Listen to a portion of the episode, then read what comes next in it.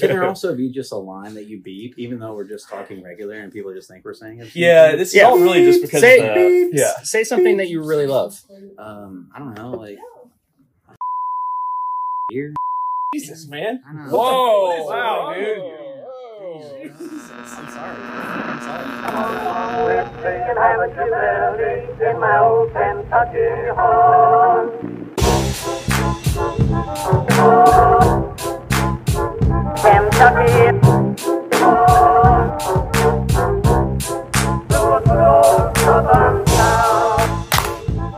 Hello, everybody, and welcome to another episode of Kentucky Commons Radio Hour. I'm John Ronayne. I'm joined by the usual hosts, David Satterlee and Michael Moeller, three of us at the Louisville Ale Trail. We have some special guests on the show this evening, all the way up from Bardstown, Kentucky, Scout and Scholar. We've got Lee Northcutt, the head brewer, brewer extraordinaire, mastermind of the brew house, and Clayton Elliott, the back of the house, mastermind extraordinaire, the executive chef is the proper title, right? Yeah, of course. Yeah. Thank you. Well, thank you guys for making the drive up. It is quite a beautiful day here in the Bluegrass State, so hopefully it wasn't that bad of a drive. And it's not. Find a few other things to entertain you while you're up here for the evening. Yeah, sure. But yeah, give the guy.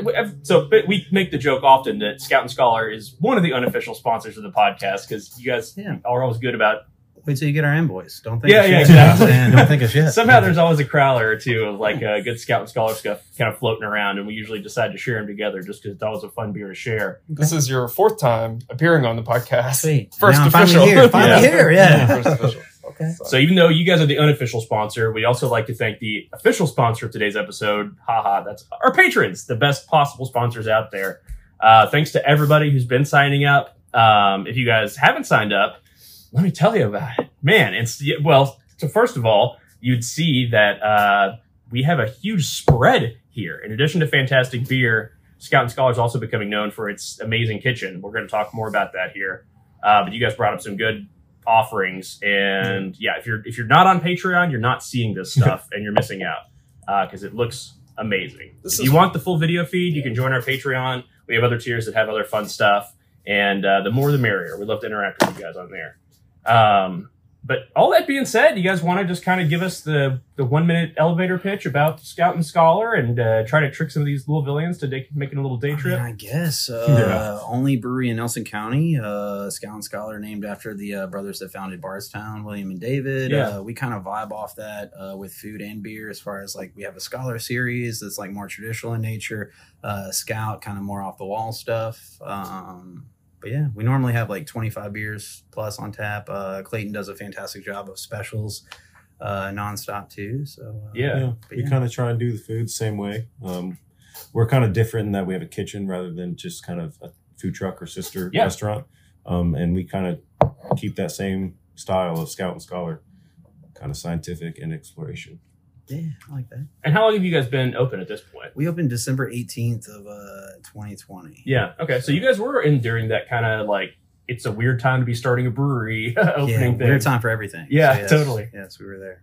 You feel like the training wheels are like, I feel like everybody who's opened up a business or, you know, gotten a business established during the past couple of years of COVID is going to have like superpowers now that it's like all over. If you had to learn how to like run a business and be this lean with this much change and uncertainty, is it starting to feel like it's getting back to normal for you guys, or is but what is normal? Yeah, that's the answer. I think you know, you got to shine a positive light on it. It helped us due to the capacity we could work out the kinks with service and stuff like that. You know, I think we're on a really good trend right now, whereas we have full capacity, and you know, we're lucky enough we have great service staff everywhere, like front of house, back of house. Like I think we're on a really good motion to push everything forward. So yeah.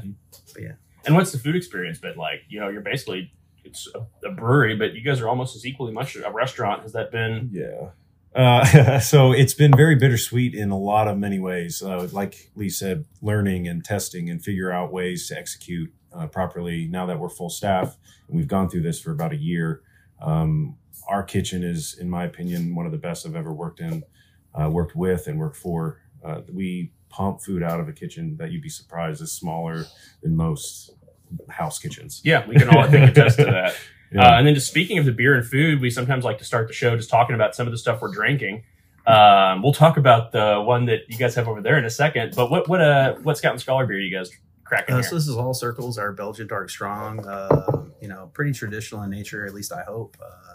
Notes of raisin, brown sugar, still the Belgian yeast characteristic.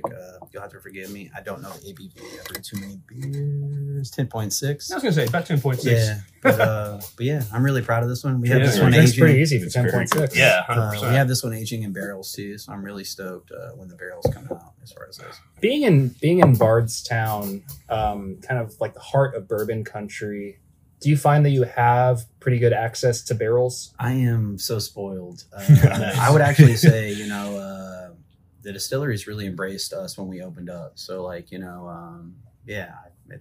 definitely have access to some really cool barrels. So, and one thing you guys just there are so you were talking a little bit about the Scout series and the Scholar series and how that works out, but there's really no definition on all the Scholar series or clean pilsners or anything like that, and light or heavy. You guys you just ramp up beers. I mean, this is 10.5%. It tastes nothing like that. Yeah. I try to get everybody drunk. Literally, that's my job. So I take that job very serious. But yeah, what I always love whenever I'm there is I see all the different pre-designated flight options. And there's even one just, hey, if you're into nitro beers, here's the nitro flight. And I always appreciate that because I'm not usually one to do flights because as a bartender, former bartender. Because they RIP to the bartender who has to do a nitro flight. I always hated doing any kind of flight because people were just like, I want this, and I want this. And obviously you all do the custom flight program still. But having the predetermined flight options, so much easier for the bartender and so much easier for the consumer too. Yeah, but the flight pairing with the food. That's true. That is another thing. Yeah. Yes. Tell us a little bit about that. Something a couple months ago we kind of started. It's called Flight Infusion. It kind of fuses food in with beer. Everybody's kind of familiar with a flight of beer or wine or bourbon that you can get at a restaurant. We kind of started something where we're pairing food bites with different beers, and each bite pairs with each beer kind of with Lee's beer. And sometimes we'll kind of wrap back and forth about how to pair these food and beers together, about 5 minutes, have it done. And that's awesome. I mean, high-fiving and having people be like, did anybody get that on video? It's really cool. It's really, really cool. It seems like people really appreciate that too, just because it's the added experience and the thought that went into it. And, anybody loves a little curated thing that. Yeah. I mean, us as chefs and cooks in the kitchen, we love doing that. And the people that order it, they really appreciate it. And so it's exciting for us to be able to do that and talk to the people that do it. It's been a really cool thing. We do it every weekend, Friday and Saturday. This weekend is tartines, what we call fancy bread. Definitely fancy bread. Fancy bread. Fanciest of the bread. Each little bite will be paired with a different beer. So come check that out this weekend. We do something different every weekend. That's something I always like to just tell people too, is a lot of our audience is in Louisville, a lot of it's not in Louisville, but for Louisvillians, we're the Louisville Ale Trail. So we're all about getting out and exploring parts of the city that you've never been to. But the same goes for little day trips, just out and about. It's so much fun to go down to Bardstown for a day. And it's not that far of a drive. It's not. And it's beautiful. So you take old Louisville, Bardstown Road. Yeah. Even go to Bernheim. Exactly. Distilleries, whatever you want to do. You can go kayak and then come back. Yep. Go see a haunted house. True. Go look at some nature and then go have dinner and beers. Go to the old Talbot Tavern. Yeah. Don't do that. Yeah. It's scary. Yeah. There, bro. They got ghosts. Are you scared? Never. Now, because this is a podcast and you guys are from Bardstown, do you guys know who the killer is? The Bardstown podcast murder? So I guess you guys got any suspects? Wondering if we were going to talk about this. Because he has a suspect. I think it's the former. Oh, geez. Okay, I don't... Yeah. I got to get a kill? What's happening here? What's happening? Conspiracy I don't know anything. I will say, I accepted the job position as head brewer, and then I was I Googled Bardstown, and I was okay, this is what I'm coming into, but... I don't know. I guess no comment is what I got. No comment. Everything I'm saying is pure slander. He said it. I don't know if the video, but he said it. Despite that, it's a very pleasant town to be in. It really is. It's one of those quintessential Kentucky towns. If you were outside of Kentucky and you had to picture what a Kentucky town looked like, it would probably be Bardstown. Half the buildings downtown are historic registry. I really enjoy it because I feel like it's a small town vibe, but it has enough, you know what I mean? And it's obviously it's growing tremendously with just with the bourbon that obviously that we do. Like Heaven Hill just announced an expansion in Bardstown. So, I mean, there's a lot going on in Bardstown. So it's, it's really cool. And how did you end up in Bardstown? I actually grew up on the western side of the state, a very small town called Gracie, in between Hopkinsville and Katie's. I was in Florida. I learned brewing there and honestly just wanted to get back to family and stuff like that. My father lives in Hopkinsville. My brother lives here in Louisville. I'm best friends with him. So just kind of, I have an 8-year-old daughter. So I just wanted to bring everybody kind of closer to a family oriented thing. And I saw there was a brewer needed in Bardstown, so I just Googled like where the fuck is Bardstown, and not that far away. Yeah, I was like, well, I'm close enough to Louisville and Lexington, maybe I can do some damage there. You know what I mean? So met with the our ownership, and they're fantastic people, and we vibe. So here I am. There really is a good vibe going on at your all's place because it's a lot of like different elements that just like a good beer or a good plate of food. It's like a bunch of kind of random components that you would never think would, like, if it was preconceived it wouldn't work, but if it just kind of comes together organically, it seems like there's a really good team that they've put together down there. And then you guys have each brought, the facility is gorgeous. I mean, we haven't said anything about that. But our ownership builds things for other people, so they really took it serious and were like, we want to build this for us. And I will say this is my fourth brewery venture,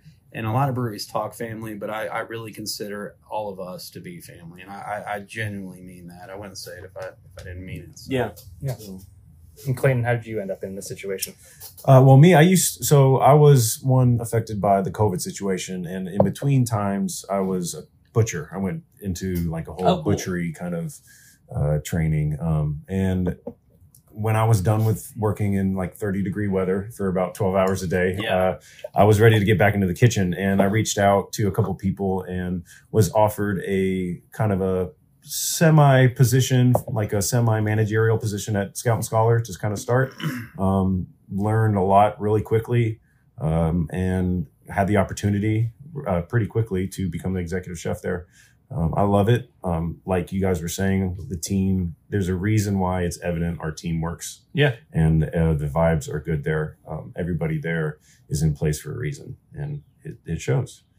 It's scary how good we are becoming. and I'm just been salivating if you're not on this video. We should talk about the food spread. It's food in front of us that I'm just drooling over. You want to give just a brief description? Briefly, for sure. So once again, if you guys aren't on our Patreon, you want to see this shit. This is incredible. This is the first time we've had food on the podcast too. Cool. So thank you for sure. Of course. It's the best food we've ever had on this podcast. Yes. Beer drops don't count as food. But of course, we brought two appetizers, small little, just to show you what we're about. A smoked cauliflower drizzled with white barbecue sauce, some furikake, which is toasted sesame seeds and some seasoning, some nori paper for sure. I don't care. Pickled red onions and other kind of herbs and spices. We've got our smoked honey lime soy wings. Now these wings are jumbo pterodactyl wings, for sure. I don't know if you know where the camera is or anything, but it's pretty big. It's a big wing. But again, that's with white barbecue, cilantro, everything of that nature as well. And then we got our traditional for our menu beef burger. It's got a bacon jam, comeback sauce, which is kind of rough play on a sriracha aioli. Oh, nice. Cheddar cheese, fried onion, beer batter done in cold beer and Old Buddy. So that's a whole body, man. Yeah, I've never had. I smoke a lot of meat. I've never had smoked cauliflower. This totally has incredible. All of the smoke flavor and characteristics of what you would expect. For sure. And that's crazy. I appreciate that. And the aioli too. Yeah. And so you guys have like a hipster, beery, foodie vibe going on down there. All right, we see a lot of that here in Louisville, just like, fancy, highfalutin stuff. What was it like bringing that into Bardstown? Because Bardstown's a little bit of both too. Like downtown has some fancy, nice places, and then there's a lot of people too, just like. I mean, I would say I was extremely surprised. Obviously the conversation happened, like how crazy can we get when it comes to Bardstown? Just because we are.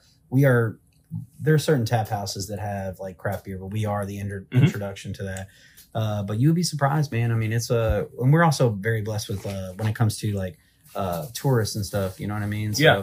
But Bardstown locals, man, they get to it. I brewed a Belgian Blonde, and honestly, only because I had the stuff to brew a Belgian Blonde on hand, and it's become a mainstay. It's called Give Me Three Steps. We don't have it here, but it's like top three every week. That's awesome. So like Bardstown really has Bardstown embracing a Belgian beer to me is kind of weird. You know what I mean? We were talking about that the other week. That does like sometimes the Belgian Blonde Ale is like the perfect gateway beer for somebody. Yeah. Because it's light, it's bright, it's surprisingly drinkable. It's not like overly hoppy or anything. The only unique character just comes from that yeast. Yeah. And then you can be like, man, this is basically a Pilsner. It's just got a funky yeast in it. So. But Bardstown has treated us very well, and they show up for us. That's awesome. Time, really which do. Is great. Yeah. It's great. Well, we're talking about kind of traditional styles and stuff like that. You want to talk about the other beer that we're drinking this week? Moving into a little bit of Louisville beer news. I'm eating. I'll leave it away. So good. If you guys do follow along, you know that we do our rotating Legend Series collaborations. It's got to be a team. We might have a collaboration in the works with Scout and Scholar coming up here soon. But this month, we partnered up with our friends at Fall City. And Ethereal. Out of Lexington, which is also banging brewery. And that's the first time that we've introduced somebody outside of Louisville to the collab series. Our first threesome. Okay. Huh. Yeah. Sweet. Yeah. I love Ethereal. Yeah. I mean, hey, I'll take it. We just did a collab with them too. They're great people. But yeah, we talked a few times on the show at this point about our love of the Grodziskie style of beer. Cameron at Against the Grain and the Ethereal guys are also big fans. What did I say? Get it straight. Oh, I don't know why I said that. Yeah, they're not. They stink. They do a lot of smoked beers, probably. But yeah, anyway, Fall City and Ethereal were on board to do an old style. So all about the Grodziskie. To get a little bit creative with it, we called it the Fall Zitsky. I love the name. Nice, light, bright. Grodziskie. So if anybody's heard us talking about it, what it is a very historical style. That's a Polish beer. It was actually known in Poland as the Champagne of Polish beer for a long time. It's a style that originated back in the 14th. They called it that in the town that it's made in. Yeah, I'm gonna butcher the pronunciation. And Miller Coors stole that from Kopolski, apparently. Kopolski, in the 14th, 15th century. It was very strictly regulated, just like everything was back then. In this little town, one funny little story that I read about the town. They were really active during like the Protestant Revolution and all that kind of stuff, but. Apparently the town was really suffering because the main well went dry. This like monk just kind of wandered into town and he's like, oh, you guys don't have any water. I'll take care of this. And so he said like a prayer over the city well. And then all of a sudden the city well was full of like the best water anybody'd ever had. And everybody was freaking out. And so the breweries in town started making beer with it. And it was like the best beer anybody had ever had. So thank you, God. For this shout out. Yeah, shout out. Bless us, our Lord, for these, I guess, that we were about to receive. And then the fun part was that since you could only get this amazing water from this well, they were really to really strictly control who could brew beer because you could only get the water from the well by city mandate. Eventually, centuries later, people dug wells in other parts of the countryside and like this water tastes just as good. So they could kind of start doing their own thing.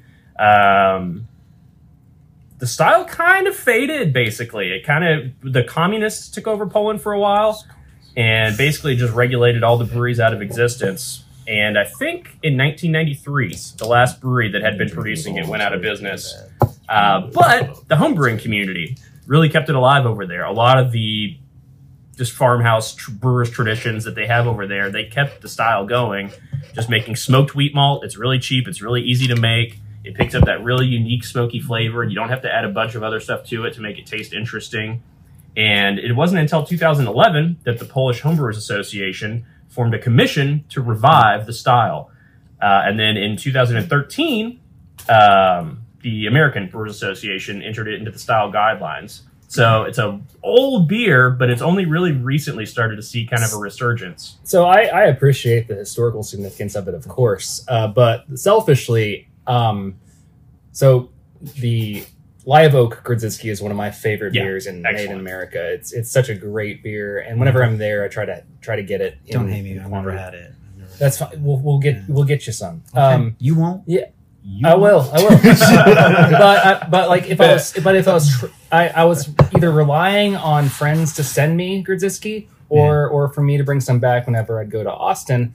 And so what do people do? What do homebrewers do when they want a beer that they can't get otherwise? Yep. That's why I started homebrewing. So I am not a homebrewer. I suck at it. I don't like cleaning. So I wanted to say, you know, hey, your beer sucks. Fall City, you like smoked beer.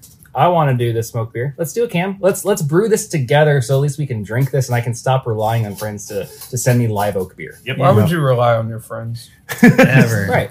I'm eating, okay? Like, you said it. I'm eating. Like. I'm not going to say who said it, but as we were tasting this beer in the tap room today, somebody said that they liked it even more than Grodziskie at Live Oak, and it wasn't a Fall City employee. Okay. It wasn't a Fall City employee, so it wasn't me. This is mostly just me trying to avoid additional boxes being stolen on my front porch. As far as smoked beer goes, I mean, it's hard to pull it off. So kudos to everybody involved. It's got a good smoke vibe to it. It's not overbearing, and kudos. It's a great beer. So David helped brew it. Oh, it sucks then. so this is the triad that you get out of Louisville Ale Trail. You know I love it. Like we always have a task. Everybody has a job to do. David helped brew the beer. Yep. John helped design the label. Yep. And today I labeled the cans. Yep. Oh, so that was my contribution. Put it on there. Yeah. We've been labeling a lot of cans. You do. So yeah, we got that. Mm. It's tough work. Hand labeled with love. It's tough work, bro. It's just so fucking good. You've been eating this. I know David's very good lying on this podcast. Yeah, he's not even here. Yeah. Let's bring somebody else in here. I'm looking at the burger, and that's what I really take a bite, bro. I'm not gonna just take a bite. Why not? You can. That's your burger. No, we're gonna pressure yours. We're gonna pressure you. I've eaten. All right, let's just. You got it. What is this burger? What? It's the beef burger. Okay. It's our Kentucky grass-fed beef burger. What's organic, on top here? Beer battered onion ring. That's exactly what I want out of this. Cool beer. I'm gonna do like a Shaggy from Scooby-Doo thing going on. Yeah. One bite. Everybody knows the rules. Yeah. All right. There you go. See. Yeah, that was a good bite. Y'all clap. That was your thing. You know when we open this up, y'all clap. It's good when the sauce comes out the other end. That's how you know you like really smushed it. Is it all right? Yeah. Oh, that's incredible. Yeah. Yeah, very, very blessed to work with this gentleman right here. I mean, and we, creatively, like as far as our sours, like literally I'll walk in, I'll just be like, hey, I have this. What else am I doing? And he always has like, kind of the weird stuff to go off that. So you mentioned running stuff through the canning line a little bit ago. So you guys do most of your stuff in crowlers. Yeah, we there might be some. We're dabbling. We've heard little chirps here and there that you guys might be looking for more capacity or space. We are. Or we can just leave that as a tease? No, I'll give you the 5-year plan. I'll say there's going to be a production space somewhere. We're going to enter that realm of things because I think it warrants us to do that. I will say there's going to be, I'd say, a couple tap rooms, like faces, with, say, 3-barrel, Oh, nice. I'm going to brew anywhere we open a tap room. Good, so we're clear, because I feel like you have to. And that's how you can get new people coming on and just teach new people to craft and just, So I will say we're definitely going to enter the production space as far as capacity goes. But, Elizabethtown, we're looking at pretty heavy. Maybe Louisville likes whoever likes us the most. I don't know who likes us the most. Nobody likes us. Okay. Did you all see that Cookout restaurant? Yeah. Poll. We got beat up by like Tallahassee or something. So Cookout, the restaurant, are you familiar with this? Unfortunately, I'm not. It's a fast food chain. We have one in the state. I'm explaining this as I'm eating this delicious smoked cauliflower. Yeah. So this Cookout sent out a tweet and was like, hey, we want to expand. What 4 cities do you want to see us in? And Louisville was one of them. Tallahassee, Florida was one of them, and like 2 others. Louisville went crazy for some reason on this poll. We were blowing up. Like I don't know why. I've had a Cookout once. It's fine. Sounds like a White Castle almost. It's a place that like Whataburger. It is a chain. Yeah, Whataburger. It's like an upscale. But like get hot dogs with grill marks on them, like that kind of place. Yeah, okay. And apparently Tallahassee won by like 1 percentage point. Yeah. So all I'm saying is that maybe Scout and Scholar wants to do that between Louisville and Lexington. Like, hey, yeah, which one of y'all wants the most? Well, you guys want to open a cookout? I don't think that's gonna, no.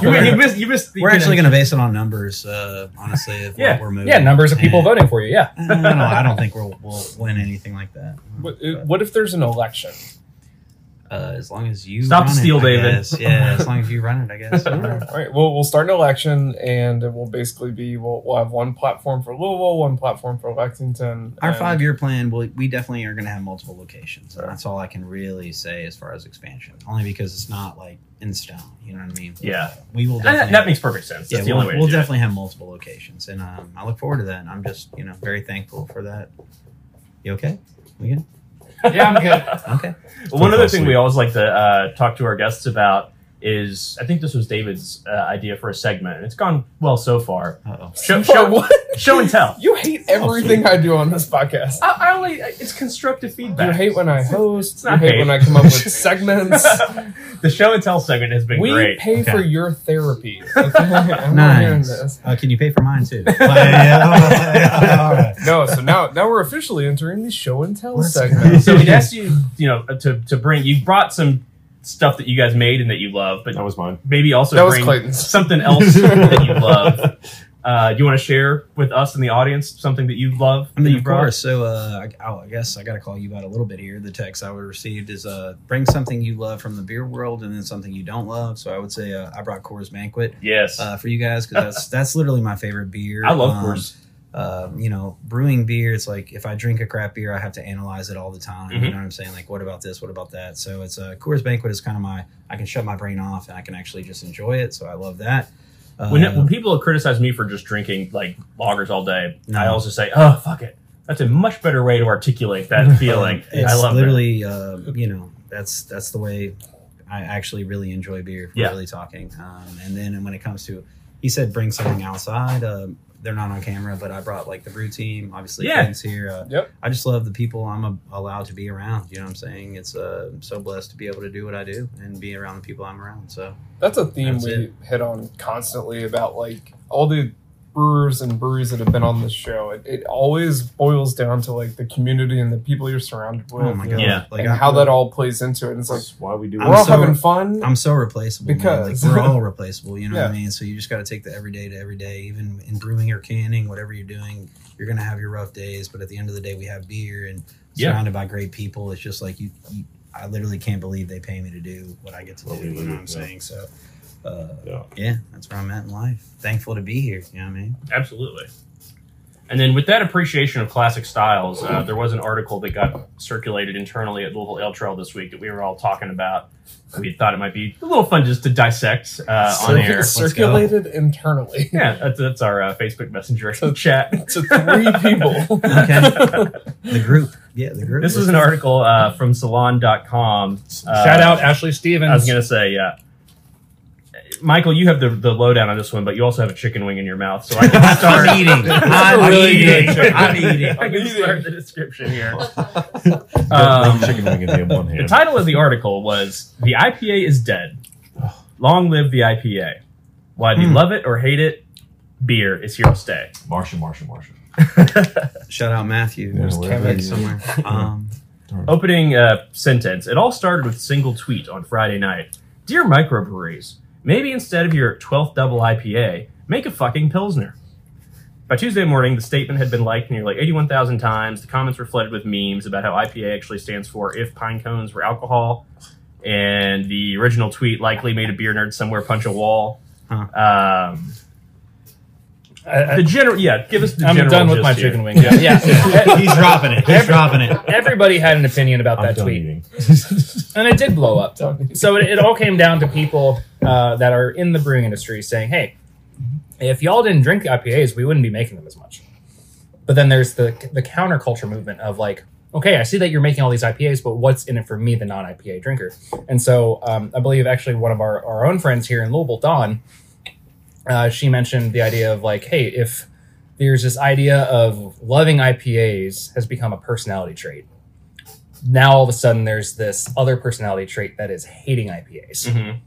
Like, where are the classic styles at? And I fall into that camp occasionally, but also sometimes it's like, I want to drink too hard until I die. So sure. Like one of my favorite beers, by the way. I remember a very specific tweet from someone that's not sitting here on this podcast saying that I pretend to like green beers because it's cool. Like overly hops, like hazies and stuff like that. I love hop burn. Yeah, it's my favorite. It was you. Oh, it was Michael. Okay. Oh, is that what I said to you? Digging up those old tweets, David. Come on. So my personal opinion on what you guys are talking about is like, I hope we move into a realm where like good beer or bad beer, because there are people who doing IPAs fantastic and there's people who are doing IPAs horrible, and same for Pilsners. You know what I mean? 100%. So to me, when you read that, where my mind goes is like, at least there's verbiage where it's just like, whoever wrote that and doesn't like IPAs is they're going to have an IPA they do like, because it's going to be well executed. So the fact that that verbiage is even being thrown out, to me, is a plus as far as where we are, you know what I'm saying, and where we're going as far as people's palates. I would also just say that, and this is one take that I heard that I agree with, is that there's this misconception, I guess, that if you go to, if you're a weekend brewery hopper, you expect all the breweries that you go to have a varied style of beer, because they're all breweries. They're all, and you, like, you don't go to these places often. You're just like, hey, this place has IPAs and sours and pilsners and stouts and crazy dessert things. The next place we go to will too. And all of a sudden they don't. They have 12 IPAs or they have 12 sours or something like that. And I think that's the fault of, actually, maybe it's nobody's fault, but it's just the way it is that there's this, the consumer expectation of like, hey, I go to a brewery, I expect to see every style imaginable. Is that fair? Depending on how far you want to dive into this conversation. Yeah, I mean, you guys have 25 taps. I was going to say, me as a customer, because so when I joined Scout and Scholar, sorry to interrupt. No, this is your, you can't tell. If I had a mic, I'd be holding it right now. Like, here's the mic. What's up? I was never much in the beer world when I started Scout and Scholar. I was more of a wine and kind of a spirits person. So Lee and Matthew and now Jenny have changed my entire outlook on beer, and I love to see kind of a different approach. Not necessarily as in every place that I go to. I don't want to see every single beer, but I love the fact that Atrium focuses on sours. Yeah. I love the fact that, another brewery in the same location does something IPA heavy. So I guess as the customer prefer it that way, but I don't know, more so I would say as you, as the producer. I mean, as a brewer, I never want to be known for one style. Like, honestly, that's why I brew so many styles, and I get crazy with it. I have no fear. If I've never brewed it before, fuck it. Let's do a 10-barrel batch. Like, because I never, as far as my craft goes and my freedom and my joy, I mean, it is creating something new all the time. Yeah. And I'm not knocking those other brewers, because they do that stuff fantastic, and there's a path for that. But as far as me, like, I don't know. I think I just try to hit all realms. I try to go crazy all the time. It's like the same as any industry, though. You don't want to be one-dimensional in your products. You want to diversify. Yeah. But again, there's a lot to be said for somewhere that, like, okay, I want good sours. And it's like, oh, you should go here, here, here, here. And that's what they're known for. And you go and have world-class, stuff of that degree.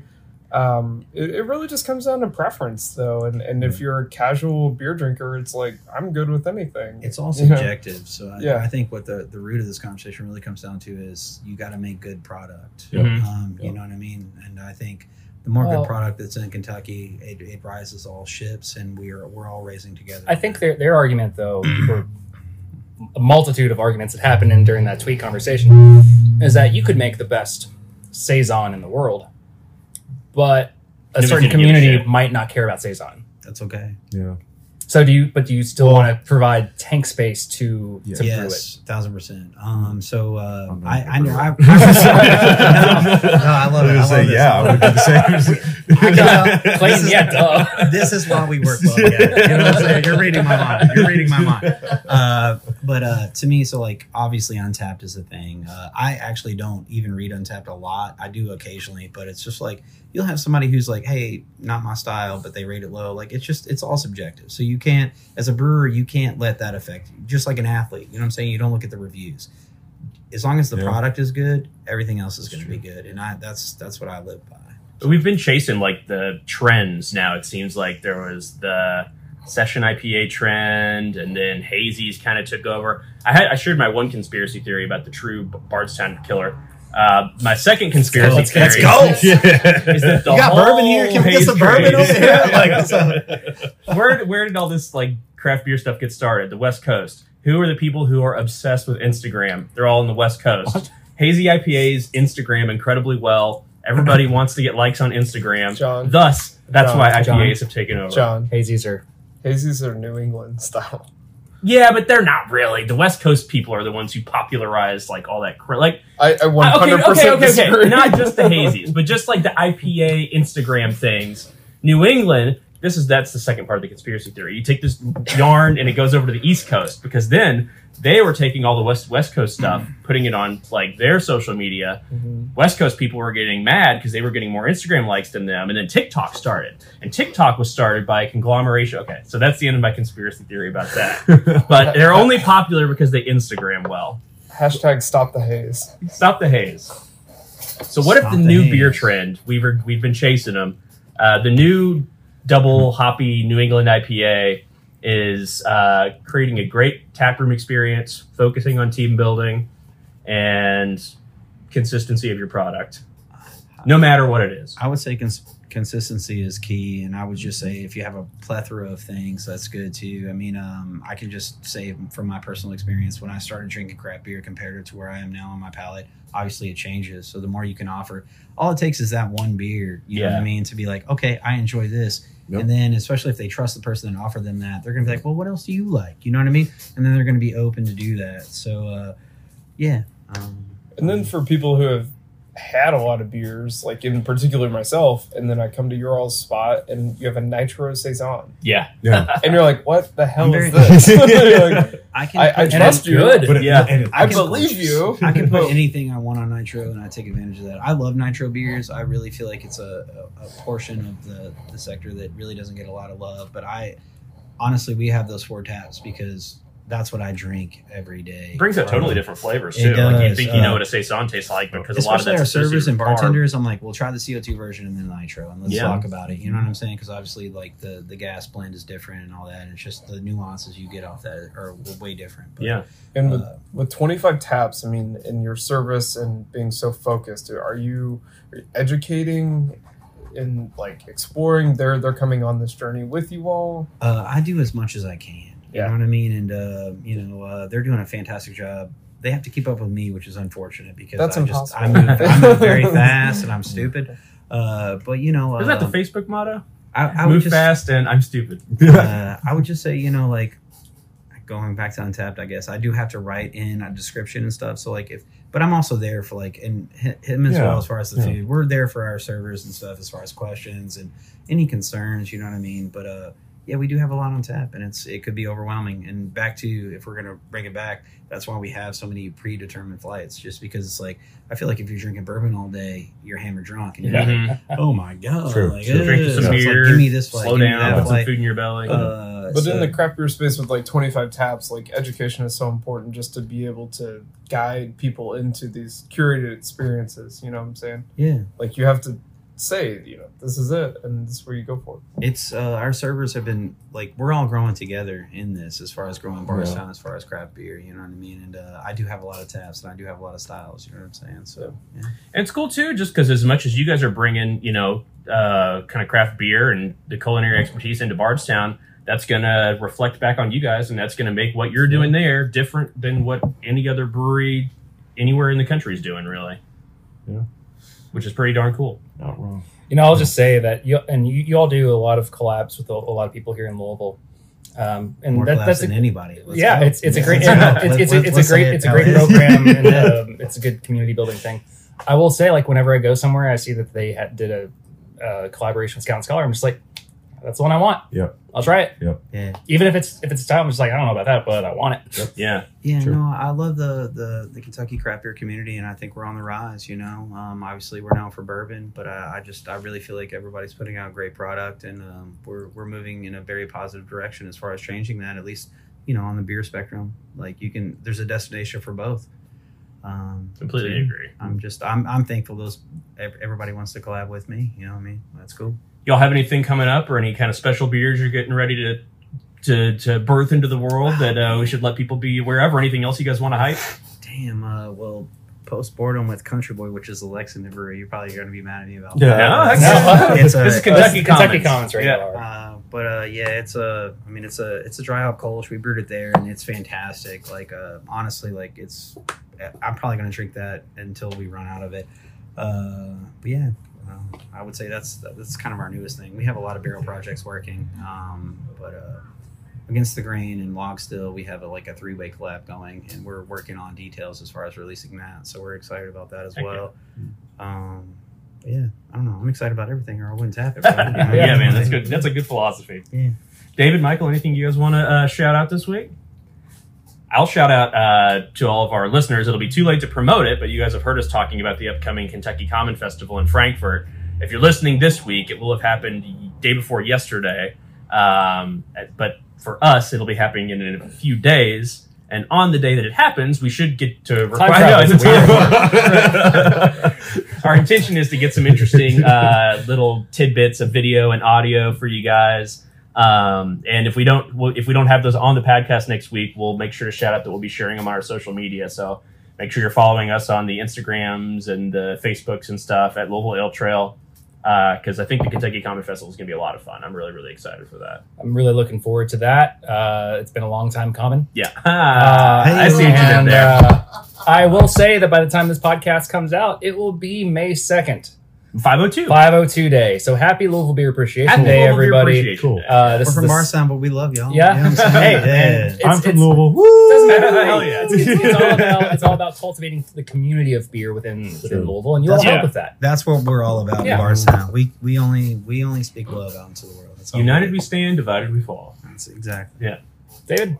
If y'all don't care, I want to say real quick. Again, we have this beer dinner that we're planning, Lee and I. I figured I'd just kind of jump the gun and say go something, for it. Broadcast it a little bit. But yeah, we've planned a beer dinner for you guys. Come check us out. Come look for that on our social media. We're pretty excited about it.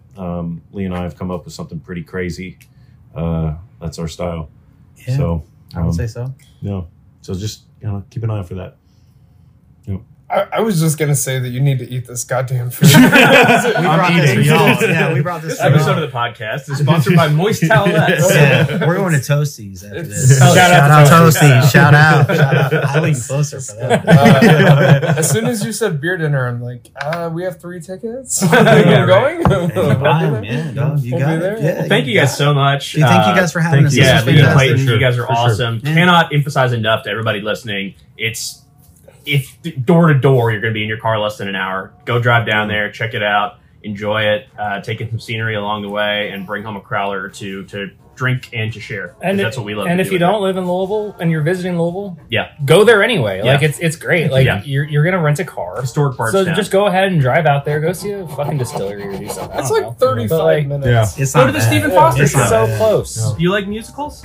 Do you like Old Swanee River? I don't care for people named Stephen Foster. I forgot about that guy. So, wherever you are out there, beer swindler, we miss you. All right, guys, thanks for listening. To everybody on our Patreon, thank you guys very much. Yeah, to everybody who wants to see David Satterley's pile of wings, you can get on our Patreon. He's still eating. He's still eating. Signing out, Modelo. Have a good week, everyone. Cheers, guys. Awesome. Yeah. Hey, thanks for having us.